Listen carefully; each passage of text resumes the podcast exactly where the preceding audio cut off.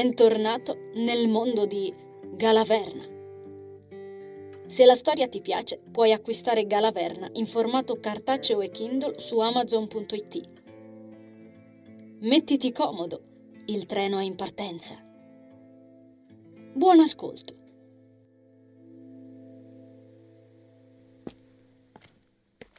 Anisa varcò la soglia dello scantinato e si richiuse la porta alle spalle con uno schianto metallico. Premette il tasto sulla parete cercandolo nel buio e si ritrovò circondata dagli scaffali ricolmi di conserve, barattoli, cibo essiccato e liofilizzati. Il tipico odore di plastica, frammisto a quello del detergente normalmente utilizzato da Carmen, si mescolarono assieme, accompagnando la sua camminata leggera e quasi inudibile.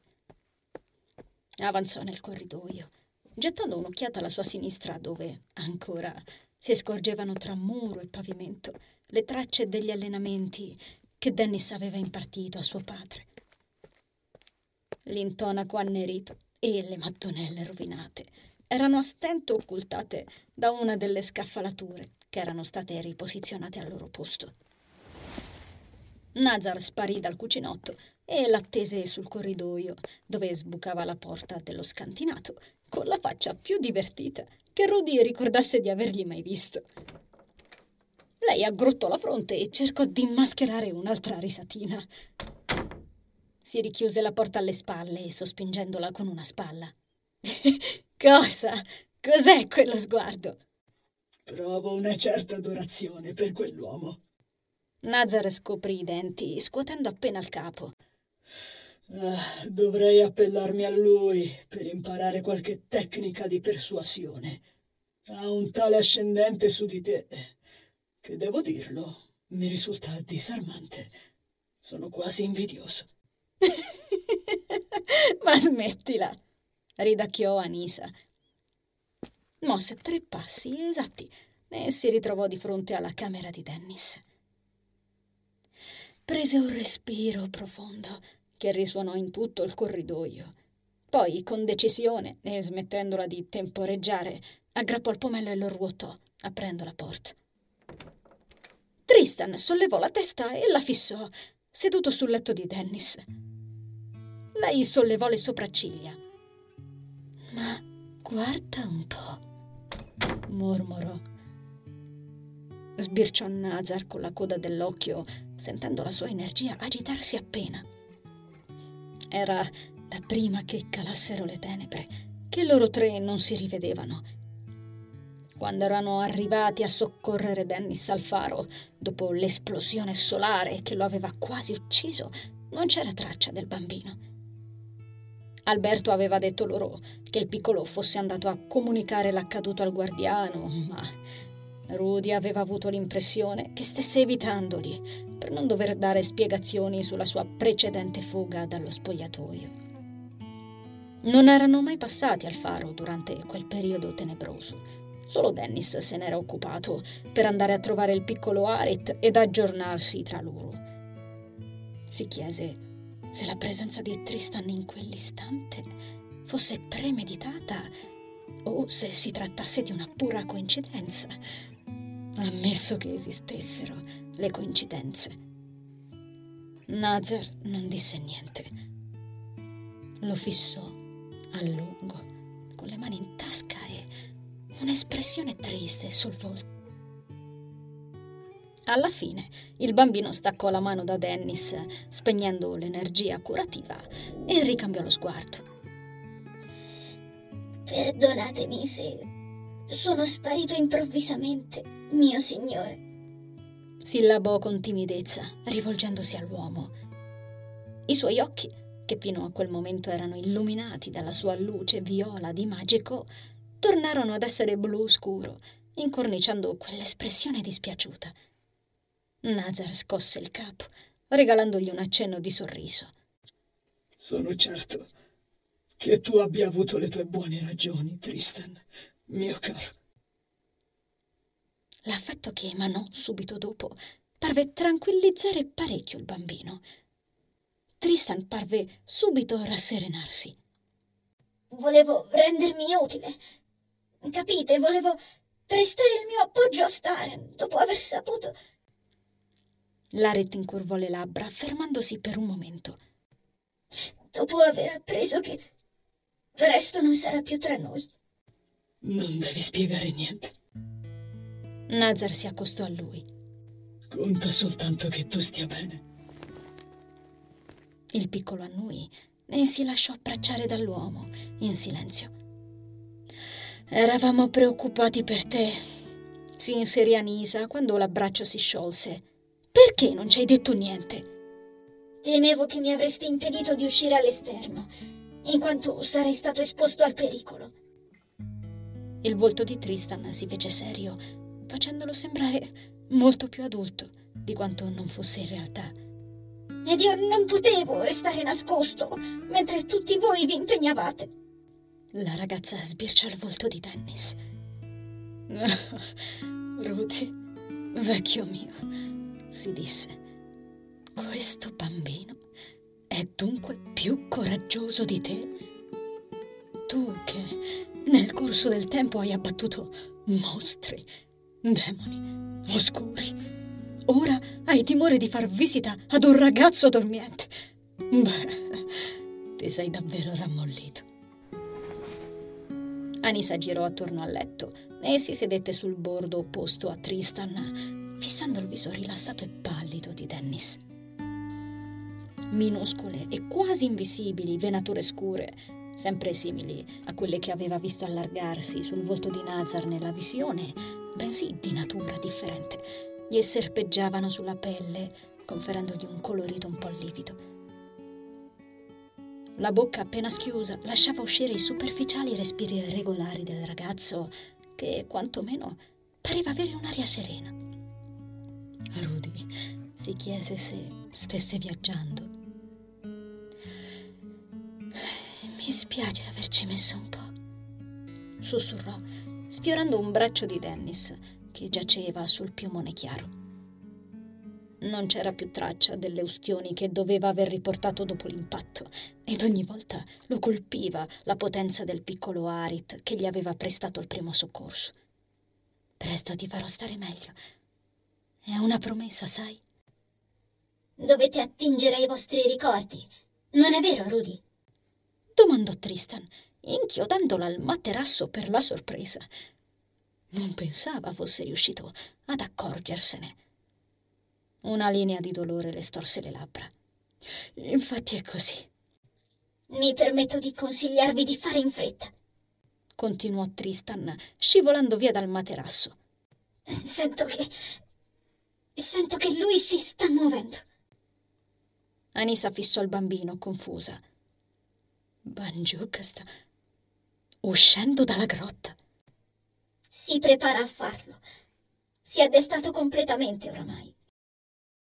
Nazar infossò la fronte, non molto sorpreso di non averlo notato nel suo stato attuale, mentre lei si rialzava in piedi. Oh, Cristo, perché diavolo non me ne sono accorta? Siete stanco, Rudy. Tristan risistemò la tunica che si era aggrovigliata e lo fissò con i suoi occhi blu.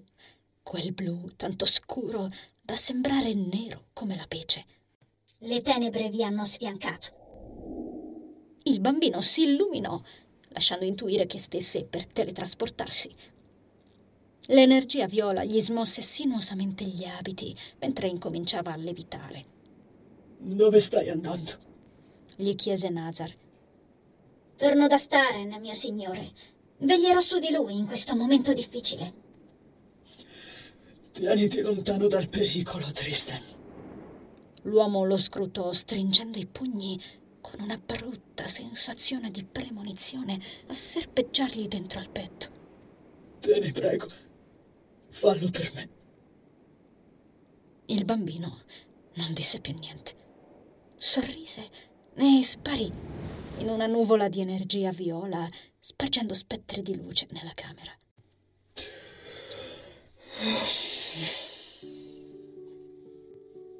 Nazar emise un verso e si portò una mano alla bocca, chiudendo gli occhi e chinando appena il capo. Nel solco che gli varcò la fronte non piacque neanche un po' a Rudy. «Stai tranquillo, boss. È un tipo in gamba, quel piccoletto». Anisa gettò un'ultima occhiata a Dennis, con l'ansia a stritolarle le ossa. «Sarà meglio che mi dia una mossa», mormorò poi. Si avviò verso la porta, ma Nazar la fermò, cingendole con gentilezza al polso. Lei si girò per scrutarlo. «Abbiamo ancora un po' di tempo, Rudy. Va a quel pranzo con Andres e Carmen. Mangia, riposa un po'. Affrontare la dimensione del diario è sempre difficoltoso per te, specialmente con la stanchezza accumulata. Richiede un dispendio di energia da non sottovalutare. Lo sai». La sua energia vibrò di affetto ed apprensione. Anisa sorrise. «Fingi che io abbia qualche secolo sulle spalle e che sia in grado di prendermi cura di me, Nazar», scherzò. «Non stare così in pena». «Mi piacerebbe smettere di preoccuparmi per voi altri, Rudy». Nazar assottigliò le palpebre. Spontaneamente anche il pensiero di Anvil corse a spingergli sotto la pelle. «Neppure non ne sono in grado. Siete troppo importanti per...» Si interruppe, sembrando indeciso su come proseguire. Le lasciò il braccio e strinse per qualche istante il pugno nel vuoto, distogliendo lo sguardo da lei. Poi intascò la mano. «Sii cauto, Rudy», riuscì a dire infine. In un certo modo Rudy si stava abituando a quella parte amorevole dell'amico, ma continuava a chiedersi, dopo la sua visione al faro, se quel suo lato non fosse per caso una debolezza che rischiasse davvero di renderlo vulnerabile, ammesso che sarebbe sopravvissuto a quanto visto. Lo fissò per qualche secondo con una morsa d'ansia a stritolarle lo stomaco. Per un attimo fu nuovamente tentata di parlargli della visione, ma quel continuo essere adombrato dell'amico, quella espressione cupa che si portava dietro da qualche tempo e il qualcosa che stava tenendole nascosto, la spinse anche stavolta a rinunciare. Si chiese ancora cosa ci fosse sotto.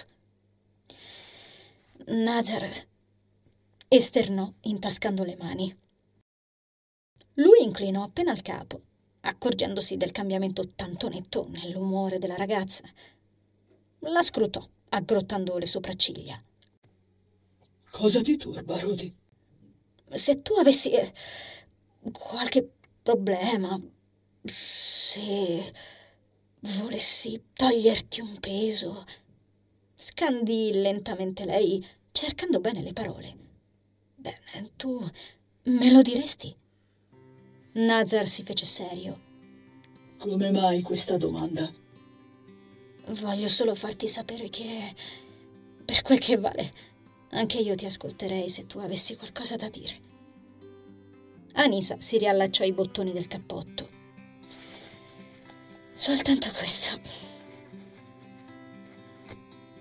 Arrivò fino in fondo alla giacca e prese un respiro, non molto abituata a parlare tanto chiaramente. Si sentì improvvisamente in colpa nei confronti di Nazar. Lui era sempre stato al suo fianco in tutto quel tempo e nel corso dei secoli, mentre Rudy, Rudy cosa aveva mai fatto per lui?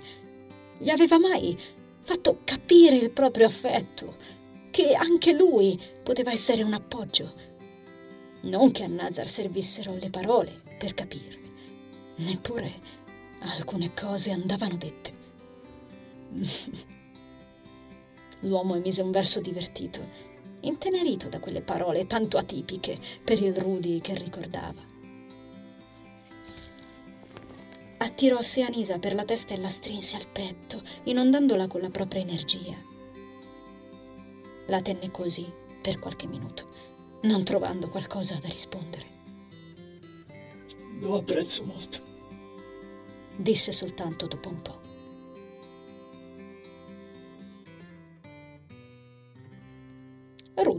dormì un po' nella sua stanza, seguendo il consiglio di Nazar. Si alzò, intrecciandosi i capelli che aveva sciolto. Tirò fuori il proprio diario dalle vecchie rilegature e lo fissò a lungo, con una sensazione in petto che quasi non si riconobbe.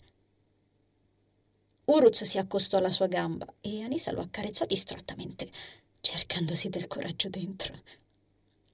Nazar era rimasto con Dennis nella stanza a fianco, sembrava. Non lo trovò con lei al risveglio. La ragazza sentiva di avere troppa confusione in testa. Non sarebbe riuscita a combinare molto in quelle condizioni. Sentì lo stomaco gorgogliare e si chiese che ore fossero. Non aveva mai avuto orologi là dentro. Uscì dalla camera e si ritrovò in corridoio. Il profumo di buono che l'avvolse le diede conferma. Ora di pranzo. Infatti trovò Carmen ed Andres seduti a tavola quando penetrò in soggiorno. Carmen le sorrise, riempiendo un'insalatiera con dei tagliolini dal curioso colore verde, versandoceli dentro da una padella. «Giusto in tempo!» esclamò allegramente. «Eccoti qua!» Andres le sorrise a sua volta, voltandosi sulla sedia per guardarla. «Come stai? Com'è andata?» Le fece cenno di sedersi. Il cane trotterellò alla propria ciotola, tutto contento, accanto al termocamino ed ispezionò la carne che Carmen ci aveva appena versato all'interno, scodinzolando. Diede una rapida annusata al proprio cuscino, un po' consumato, collocato lì a fianco, e poi si fiondò sul cibo. L'espressione che affiorò sul volto di Anisa, in seguito a quella domanda, lo impensierì. Si sporse sul tavolo, toccando il braccio che la ragazza aveva posato sulla tovaglia. «Che succede, cara?» «Non è niente.» Anisa si riscosse. Lo guardò e si compose in viso il miglior sorriso che le riuscì. «Bene, è andata bene.» mm. Andres emise un verso poco convinto a labbra strette e le lasciò il braccio, studiandola. Carmen posò sotto ai loro nasi due piatti fumanti di pasta, dove piccoli pezzi di speck se ne stavano appollaiati in attesa di venire mangiati. «Spero che abbiate fame», disse, riempiendo anche il proprio piatto e sedendosi a tavola con loro. Incominciò ad avvolgere i tagliolini sulla forchetta, mentre la ragazza li fissava con curiosità. Si svolse la sciarpa nera dal collo e la posò ordinatamente sulla spalliera della propria seggiola. Poi allentò i lacci sul colletto della calda felpa giallo limone con cappuccio che aveva indosso. Prese la forchetta e tirò su i tagliolini, aiutandosi ad avvolgerli con il cucchiaio che oramai Carmen posizionava a memoria sul suo tovagliolo. «Oh, ma come sono verdi!» esclamò, annusando quell'odore irresistibile. «Come mai questo colore?» «Oh!» Se ne regalò un boccone abbondante, improvvisamente aggredita dalla fame. Andres le riempì di vino il bicchiere, sicuro che le andasse. «Sangue di troll», esternò con la massima serietà. «Ma no!» rise Carmen. «È pesto all'ortica.» La donna si tamponò le labbra con il tovagliolo e prese un sorso d'acqua. Anisa mandò giù il boccone emettendo un verso di approvazione. Mm.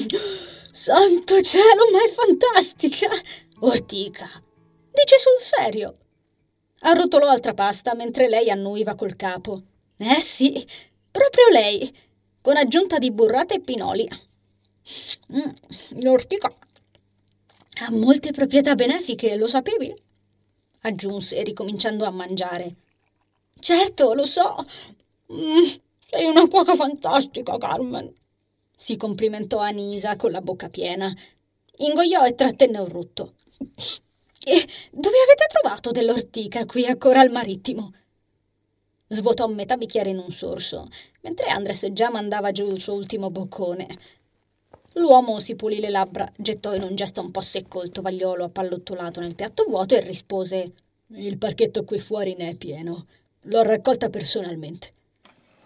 Si alzò da tavola per poggiare il piatto nel lavandino.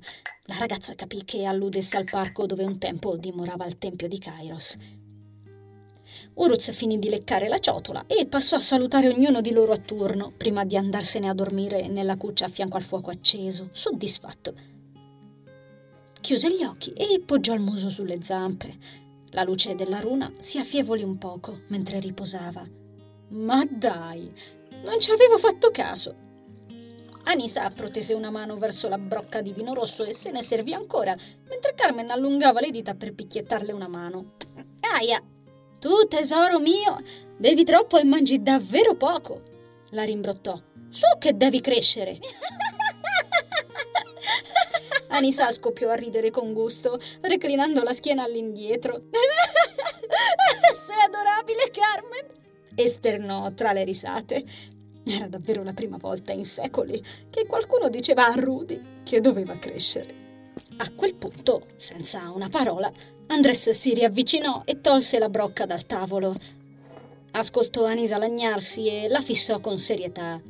Zitta e mangia, esternò, fingendo severità. Rudy arrivò fino in fondo al piatto, cercando di non badare troppo al fatto che, in gran segreto, era davvero contento di tutto quello. Sì, era molto contento di sentirsi assieme a quei due, in compagnia di una famiglia che non aveva mai avuto. Sperò che in una futura incarnazione meno umana di Anisa tutto quello non gli sarebbe mancato troppo e che avrebbe ancora una volta vinto sulla nostalgia.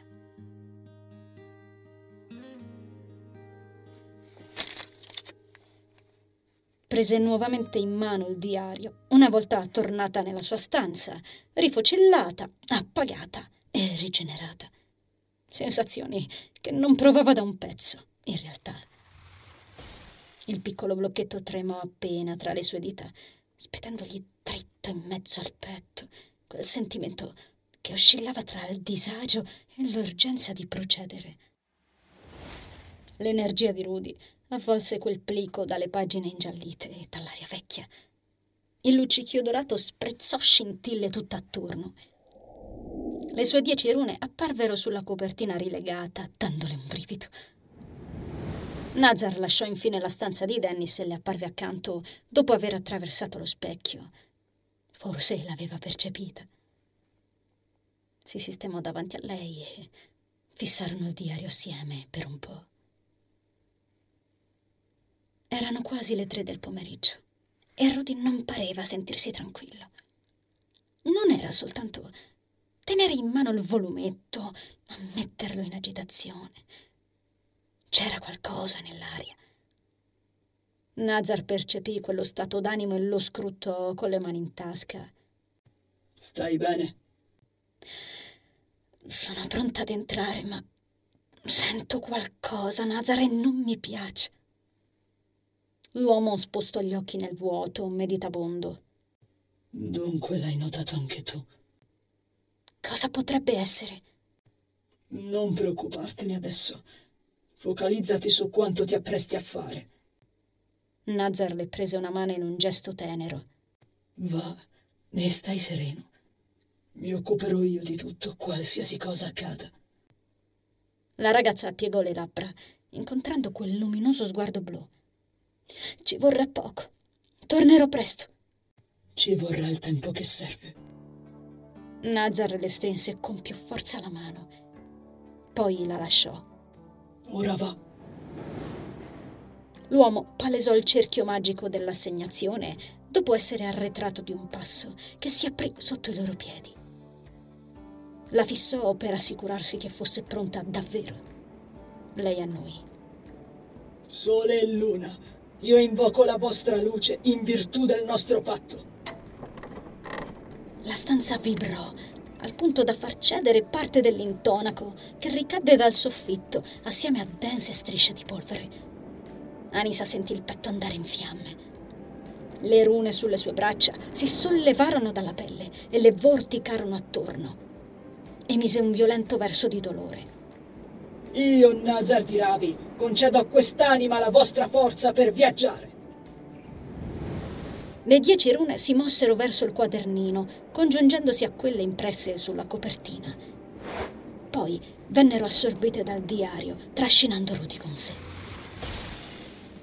Nazar tenne saldamente il volumetto, che vibrò con forza. La stanza parve stringersi contro di lui. Fu costretto a schermarsi con uno dei suoi scudi azzurri. Il cerchio dell'assegnazione sparì e la luce si dilatò nella camera. Le pareti allentarono la presa. Si ritirarono al loro posto e Nazar poté tornare in piedi, raddrizzando il busto dopo essere stato costretto a rannicchiarsi. Ritirò lo scudo. Il diario era caldo, come se fosse stato per ore sotto i raggi solari. L'uomo lo fissò con aria grave. Sii forte, Rudy.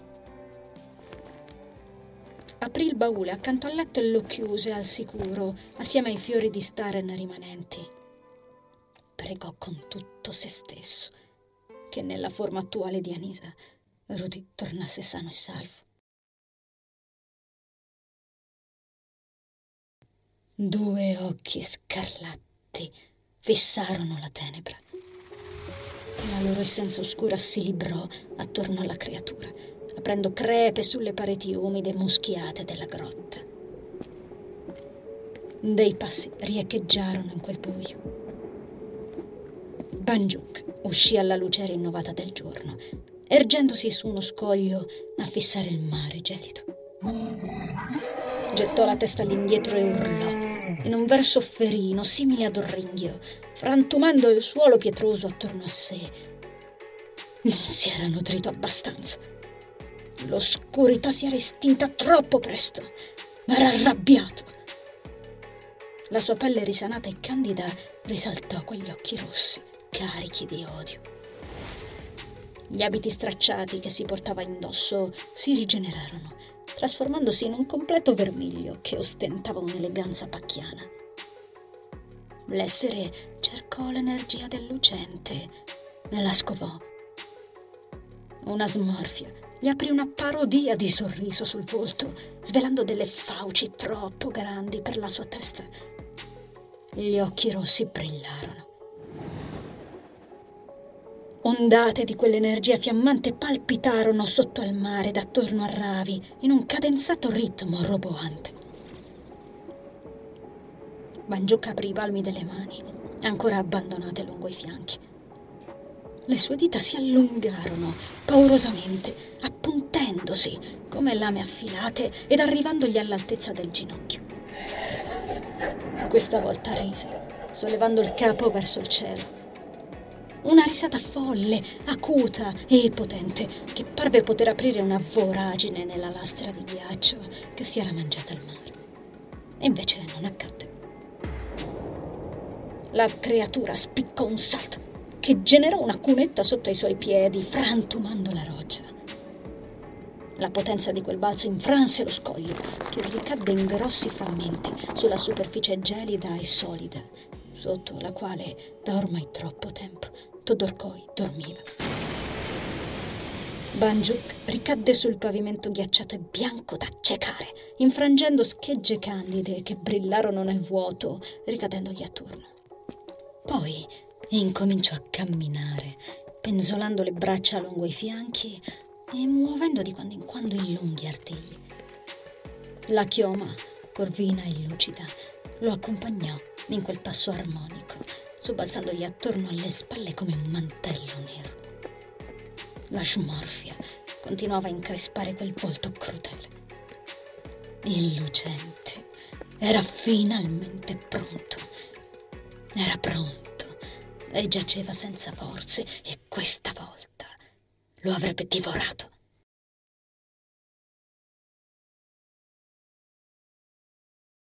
Rudy aprì gli occhi e vide se stesso riflesso nella lustra parete dinanzi a sé. Una smorfia divertita e un po' stupida gli affiorò alle labbra, ritrovando quell'immagine. Osservò i propri lineamenti, lo sguardo grigio screziato di blu, i capelli neri raddrizzati dal gel ed il pallore che si era sempre portato sulla pelle. I suoi occhi erano cerchiati dall'insonnia. Parevano rimasti gli stessi in quel riflesso.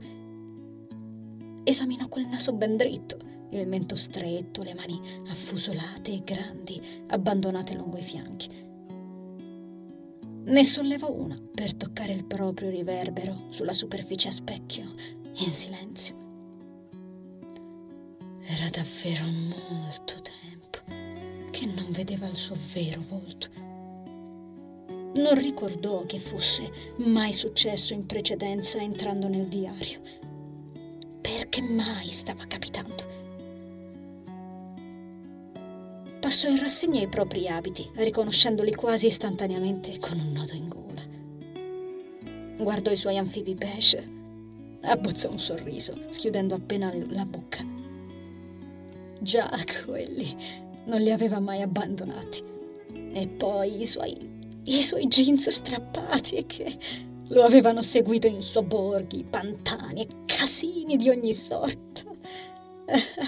Davvero se n'era andato in giro tanto a lungo con dei pantaloni tanto logori. Il suo chiodo in pelle gli mancava da star male, ora che se lo rivedeva addosso. Avrebbe potuto generarlo come aveva fatto con i suoi anfibi, eppure non era lo stesso. Non avrebbe saputo dirsi il perché non lo era e basta. Pochi istanti dopo si vide sopra il kiwi giallo, fatto che lo stralunò. Non lo aveva invocato, ed era strano che fosse apparso così. In rapida successione una strana macchia nera, dentro la quale si intravedeva una piccola porzione di cosmo, gli apparve a fianco.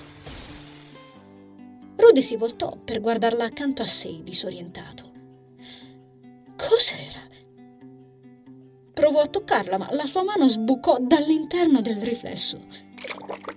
La fissò da dietro la propria spalla mentre se ne stava lì, impalata al centro dello specchio, con le dita protese nel niente.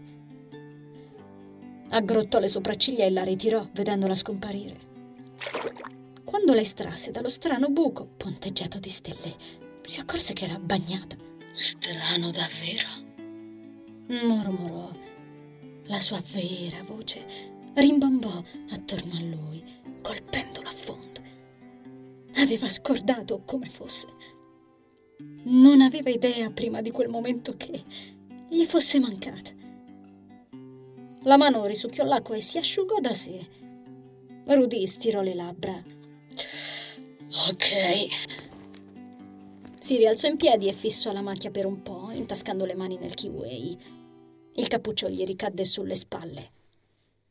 In effetti, si accorse che quella macchia aveva una forma familiare.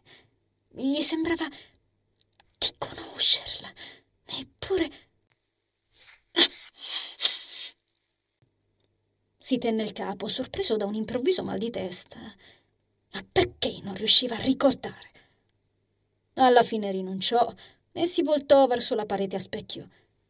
Se ci aveva visto giusto, poteva essere attraversata. Non appena compreso ciò, la macchia stellata scomparve. D'accordo. Rudy prese aria e si tirò nuovamente il cappuccio sulla testa. Dopodiché attraversò la parete. Non appena passato dall'altra parte, si accorse di essere nuovamente Anisa. Non servì guardarsi attorno o guardarsi addosso e notare gli abiti con cui era entrato nel diario, né vedere sbucare la treccia bionda dal cappuccio, sentire il corpo che tornava a rimpicciolirsi per comprenderlo, o vedere se lì intorno ci fosse una parete in cui specchiarsi. Lo sapeva e basta. Si chiese cosa diavolo fosse accaduto. Cosa fosse quello specchio?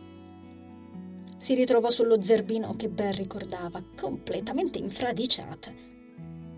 Quando si girò per guardarsi le spalle, la parete lucida era scomparsa. La ragazza schiuse la bocca e strinse le palpebre. Questa poi. L'acqua gli gocciolò via da dosso, ricadendo nel vuoto con un frastuono innaturale. Ascoltò quel rumore risuonare nello spazio aperto mentre cercava un equilibrio sullo striminzito tappetino consunto, sentendo la familiare sensazione di vertigine travolgerla completamente. Il cosmo la fissò con i suoi mille occhi luccicanti. marcato dalla caduta di qualche meteora occasionale. Anisa si raddrizzò ed attese che l'acqua si ritirasse addosso alla sua pelle, attese di asciugarsi, mentre il capogiro si placava. Tirò giù il cappuccio del kiwi, che per qualche ragione le era rimasto addosso, e prese un profondo respiro, guardandosi intorno mentre fluttuava tra le stelle sullo zerbino. «Eccoci di nuovo qua, vecchio mio!» bisbigliò. Sotto i suoi piedi si palesarono le dieci rune, brillando di luce dorata e bucherellando il nero di quel vuoto infinito. L'energia scaturita aprì degli archi brillanti che l'attorniarono, spedendole il cuore in gola. Tutto sembrava davvero troppo forte in quella forma. Gli archi divennero porte e dalle porte incominciarono a fuoriuscire suoni, odori, canzoni, urla, pianti, risate e correnti elettriche che arrivarono fino a lei, ferma in mezzo a quella confusione. Scrutò le immagini che ci scorrevano dentro, miriadi di sprazzi di quei ricordi sopiti nel fondo più dormiente della sua memoria. Ascoltò sulla pelle sentimenti, forme e pensiero e ferite che provavano a riaprirsi. Vide le diverse trasformazioni che aveva assunto il suo viso, mutando in innumerevoli altri volti. In qualche modo riuscì a stabilizzarsi, nonostante la percentuale umana di quel corpo avesse provato ad implodere. Prese aria a pieni polmoni, riuscendo a calmarsi un minimo. Ascoltò il cuore martoriarle il petto mentre cercava, tra centinaia e centinaia di vite vissute, la risposta che stava cercando. «Andiamo, dove sei?» Poi qualcosa risuonò più forte. L'avvertì chiaramente, anche se molto lontana da lì. Si voltò e fissò un punto, celato da tante, tante altre porte. Nonostante quella babele di rumori, lo sentiva limpidamente. Era il suono di una cascata. «Ci siamo», bisbigliò.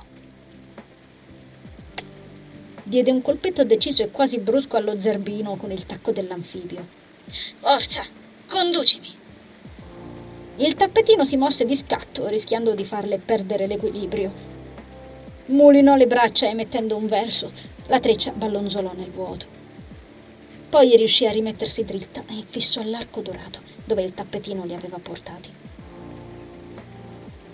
La cascata che aveva sentito si infrangeva tra i massi, di un paesaggio che ricordava fin troppo bene. Provò un groppo di nausea e gemette.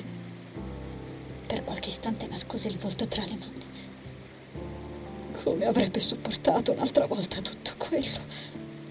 E nella forma di Anisa. Il tappetino vibrò come a volerla spronare. Lei liberò il viso dalle mani e prese aria. «D'accordo, coraggio, coraggio!» Si abbassò sulle ginocchia, facendo inclinare un poco lo zerbino. «Non ti muovere da qui!» gli comunicò. Dopodiché spiccò un salto e si lanciò dentro l'apertura, allungando le braccia davanti a sé.